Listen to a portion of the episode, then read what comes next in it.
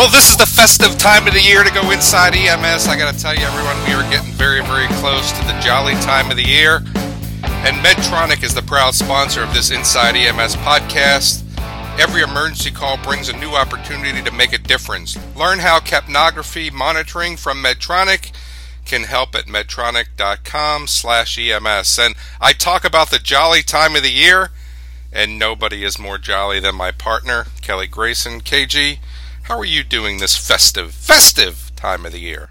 Not not jolly today. Oh my uh, goodness, what's going on down there? I have an algebra have an algebra final in about two hours. So the Achilles here. Room. That's the yeah. Grayson Achilles heel, isn't it? That's right. That's why they're not. That's why you're not talking to Doctor Grayson because calculus one two falls out of three. This oh, time I'll goodness. just be happy with the passing score on my final exam in college algebra. That's I suck at math. What do you need? What do you need? A sixty to get a D? Is that what it no, is? No, no, Actually, you you have to pass this class with a C or better. So you have to make a seventy or better. Oh my and, goodness. Uh, but you know, with the with the help of a good tutor and, and a lot of work, I finally learned how to study smart instead of okay. study hard, Very which nice. is something I preach to my students, and and uh, my grades have come up pretty significantly. So I, I feel kind of good about it, but um, good, good. we'll see.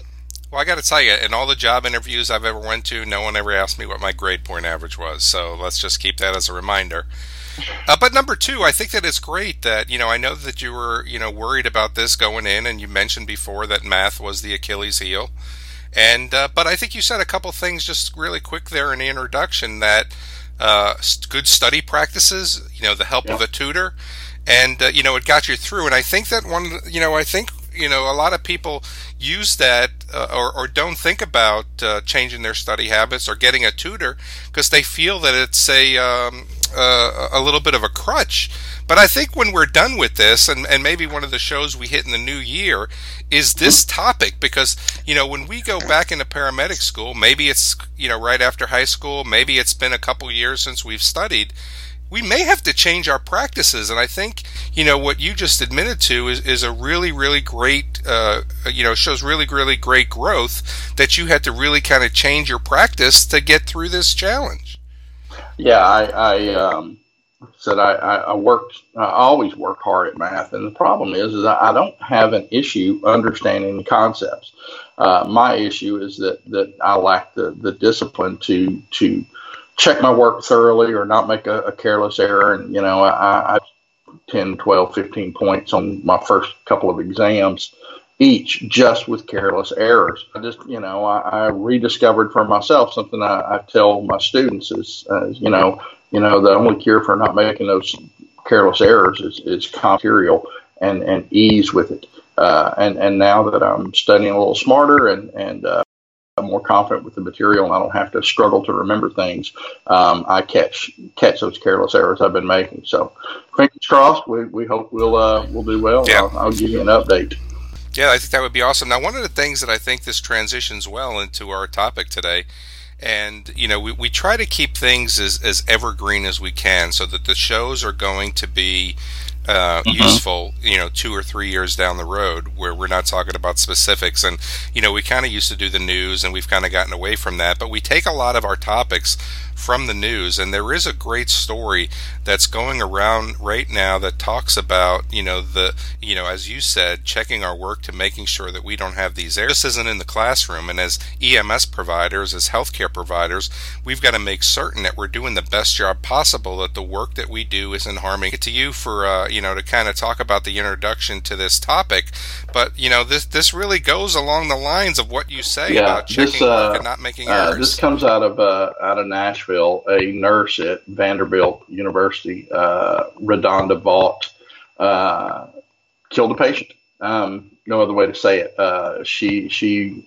committed a medication error uh, that paralyzed and killed 75 year old Charlene Murphey, uh, and she is being prosecuted criminally for this, which has, has uh, sets a pretty ominous tone for for medical professionals around the country. Now, you have to keep in mind that that uh, this is this will only apply to to Nashville and whatever court system that, that that's in.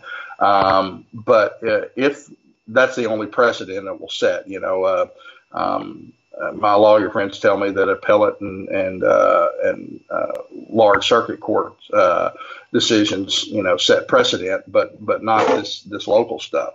So criminal charges, dude. Uh, I, I, can understand. Uh, I can understand civil liability and, and malpractice, but but criminal charges, punishable by jail time and that sort of thing.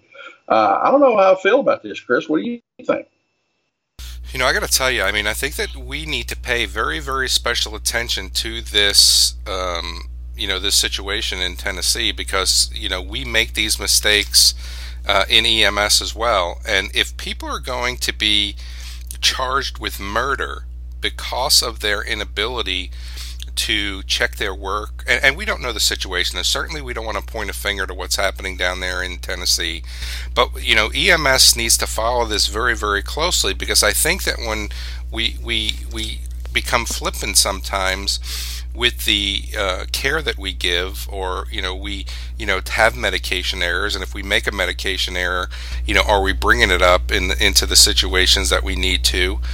And uh, but I think that we should be very very concerned about what's happening here because this could very as easily this could very mm-hmm. have easily been an, an, a paramedic in Tennessee uh, and not a nurse in Tennessee and I think that uh, a couple things that pop into my mind right now is do these you know it, it's different in a hospital because when you go to the Pyxis or whatever system you're using and you punch your you know you punch your uh, ID in and you pull out a mm-hmm. medication and you happen to pull out the wrong medication, well, that is going to be registered uh, in that computer system.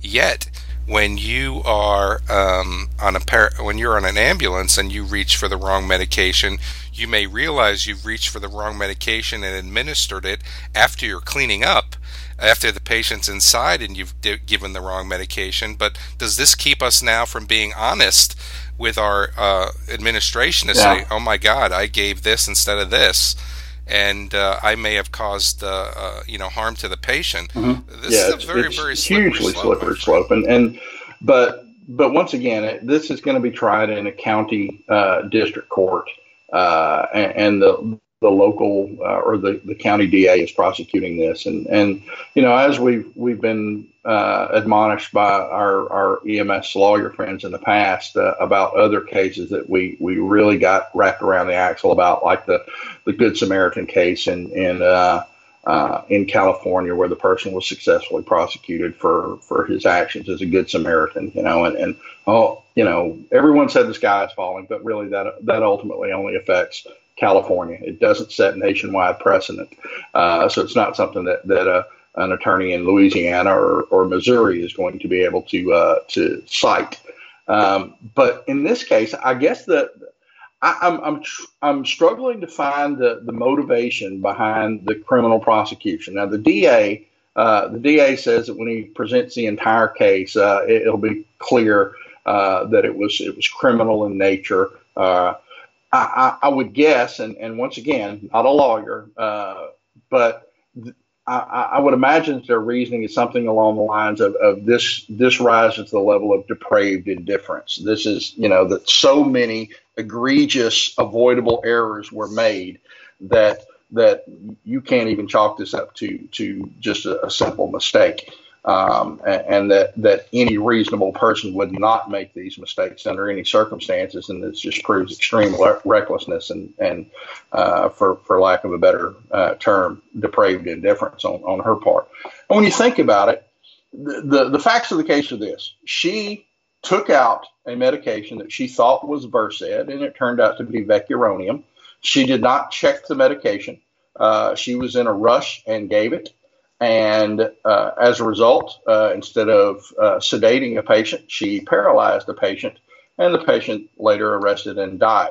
Now, the question becomes um, how many other errors compounded on top of this initial me- medication error uh, resulted in this. Pretty much common practice. Uh, I would even say it's standard practice in most hospitals uh, that after you administer a sedative medication, that the patient requires post sedation monitoring, cardiac monitoring, pulse oximetry, uh, and if not, uh, waveform capnography.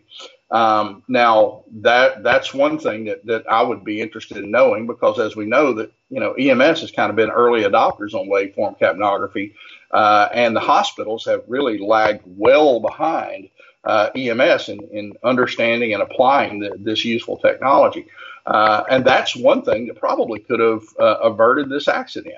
Um, but at the very least, even with with post sedation monitoring uh, they should have been able to notice that the patient's uh, respiratory rate and the patient's pulse oximetry was dropping, and that sort of thing. And and uh, as hypoxia set in, as it affects your cardiac rhythm, were those monitoring parameters being actually assessed? You know, in many places, depending on the the medication and the level, uh, the dosing level of the medication, many of these sedation protocols require one-on-one bedside monitoring that if you do things like, for example, conscious sedation in Louisiana, if you do conscious sedation in Louisiana as a nurse, you have to be at bedside. You can't leave that room uh, until that procedure is over with and the patient is, is able to, you know, uh, follow their commands and, and, whatnot on their own.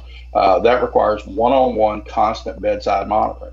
And I can't help but think that if, if that sort of uh, thing was was not given, uh, was not provided, uh, that this thing, this kind of thing, could have uh, could have been avoided. So. Yeah, and I think I think one of the things that came to my mind when I read this story, which I, I found very very interesting, was you and I both have given a paralytic in the field and you know we we do our due diligence mm-hmm. because sometimes it's just the two of us your you know me and your partner uh, me and my partner uh, that are getting ready to give this medication and we are preparing now mm-hmm. to take away the patient's respiratory drive um, now, that happens right away. I mean, I cannot count how. I mean, when we think about giving succinylcholine, rocuronium, whatever it is, yeah. it doesn't take 10 minutes for this medication to work. So if I'm given Versed, and I know that they shouldn't have a, a, a pause in their respiratory um, status, and all of a sudden I realize that they're not breathing like they should, that's that's happening in the matter of seconds, yeah, Kelly. Yeah. That's you know, and, and when you give yeah, when you give Versed, usually, especially intravenous Versed, you you notice some the, the sedation effect starting to kick in within a couple of minutes and probably peaking within five minutes or so. And and, and if you gave uh, vecuronium, which which this nurse did mistakenly, um, you start to get some fasciculations within about a minute, and the patient's pretty darn snowed and not fighting you anymore uh, at, at, at, maybe three minutes in and fully paralyzed at five minutes in. You know, and, and at the very least, even cardiac monitoring and pulse oximetry. Uh, imagine giving a dose of VEC to an unsedated patient. You know, and, and what's that going to do to the patient's heart rate, uh, and the patient's blood pressure and everything to be paralyzed without well, sedation. Well, well, I really want to mm-hmm. kind of talk about the medication error and what we can learn from this. So, uh, certainty in uncertain situations. It's one of the things you need to do your job wherever you are. And it's why Medtronic offers capnography and pulse oximetry monitoring solutions that are designed to give you early insights into your patient's breathing. Act faster and intervene sooner. Find out how at medtronic.com slash EMS, and we're talking uh-huh. about capnography and, and pulse oximetry in this topic that we're doing today. And it's very uh, great. It's very it's awesome that we have Medtronic as a sponsor because uh-huh. you know this is a this is one of those situations yes, where um, capnography could have made the difference, Kelly. But you know let's let's go ahead and think about this from an EMS standpoint. You know we talk about the five rights. You know we talk about and I and I don't know that in my career as I blossomed into the paramedic I became. Mm-hmm that I was five writing it the whole time, but I had my own process. And my own process was to look at the drug. My own process was to was to show the drug to my partner and say, I am going to give 5.5 milligrams of this drug. This drug is and the expiration date is good. Go ahead and check the expiration date for me. So even though he was an EMT, even though she was an EMT, I would go mm-hmm. ahead and utilize that to ensure that I was right. Uh, I got to tell you, in my career, I've made some medication errors. You know, I've made some. I've made you know back in the in the days before purple boxes and tan boxes and red boxes, we used to have to pull those up in vials, and we used to have to uh, you know fill syringes, and we used to have to you know figure out the you know amount that we were given based on the concentration. And uh, I've made a couple medication errors in my career because I made the wrong calculation. Um, but now, when we think about this from an EMS standpoint, Kelly, and and the new world that we're in, that we don't have to mix drips, um, we don't have to mix uh, infusion drips, we don't have to uh, pull up, uh, vi- um, we don't have to take vials and put them into syringes and give that uh, drug calculated dose. But what can we learn from this now? I mean, how do we take what we're learning from what's happening in Tennessee and ensure the, the that it doesn't happen in the back of someone's ambulance? Complacency kills.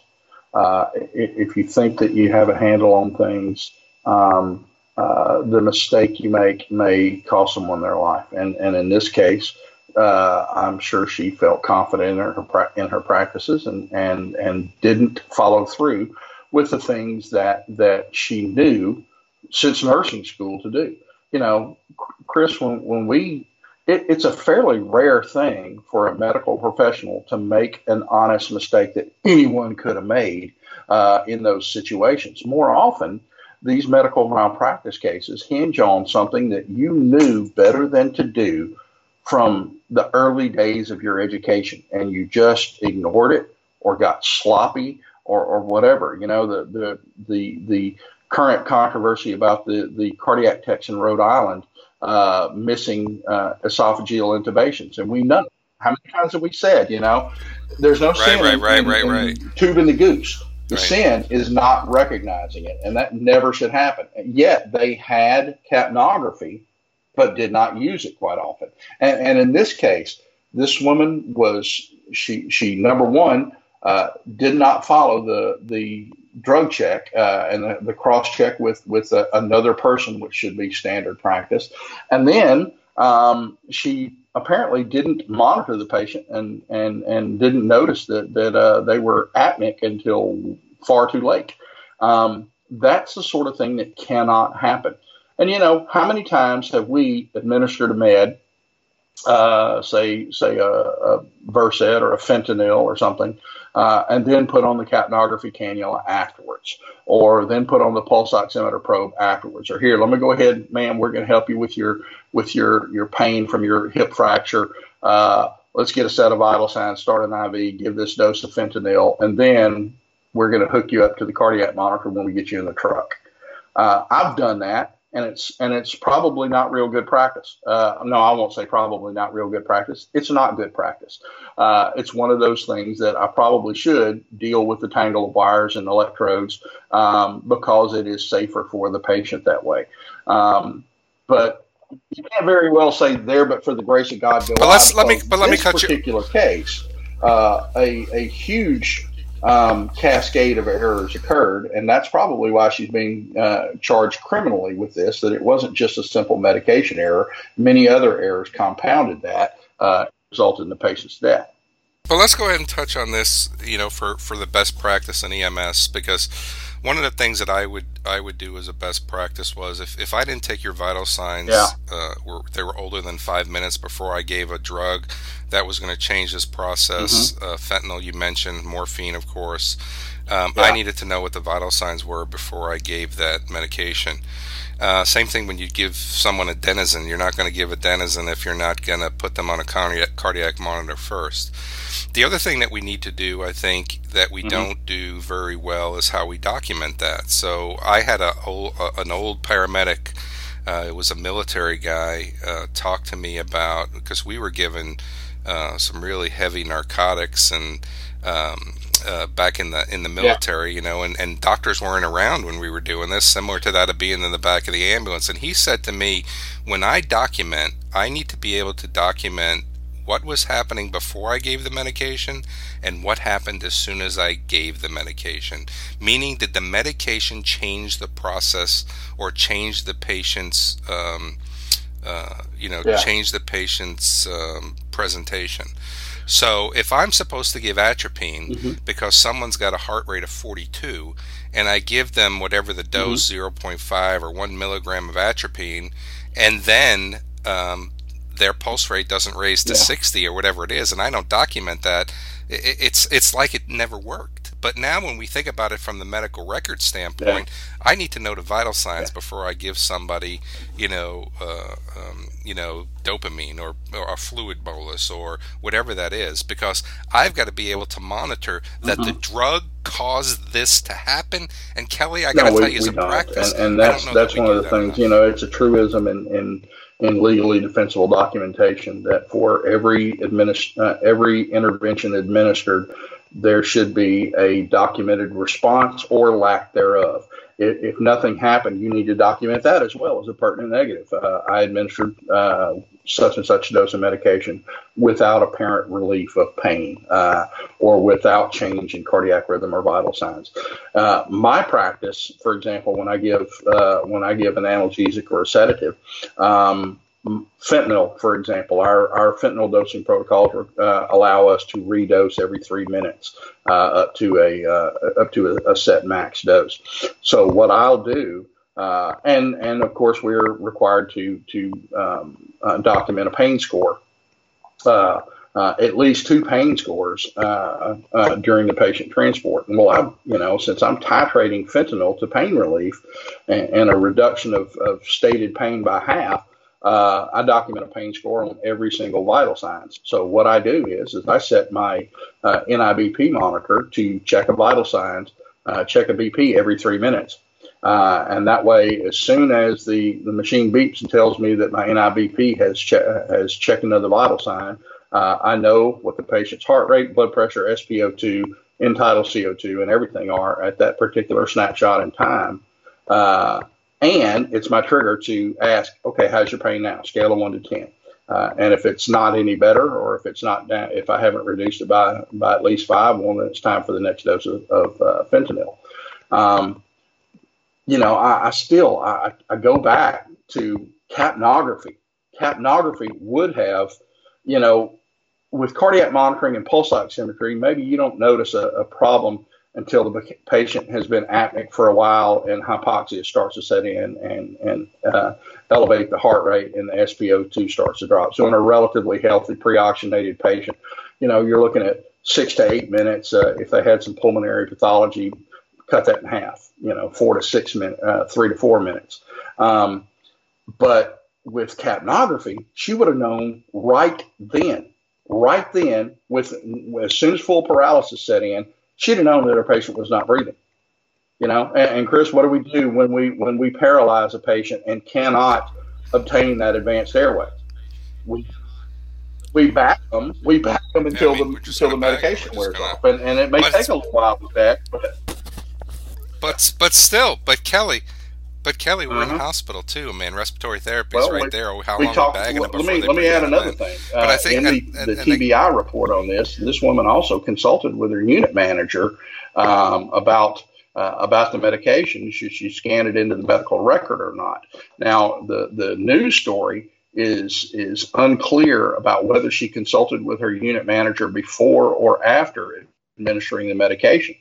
But if she consulted with her unit manager before administering the medication, was told not to scan it into the medical record, and then went ahead and gave it, there's more people culpable than just Redonda Vaught. Uh, her unit manager and, and, and other people at this hospital are, are culpable as well uh, if, if they were involved in that process and didn't take the next necessary steps to, to check the medication. So, ugh, interesting to see how this case is going to turn out. I hope that, that it doesn't set a, a precedent, at least uh, even locally, for, for criminal prosecution. But that's what we think. We'd like to hear what you think. Do you think that uh, this medical error, uh, based on the information provided in the news stories, uh, does this rise to the level of, of criminal uh, negligence? Uh, we'd like to hear your thoughts on the subject at the show at ems1.com let us know if you've had a medical error and, and, and how you learn from it and how you avoid that in the future.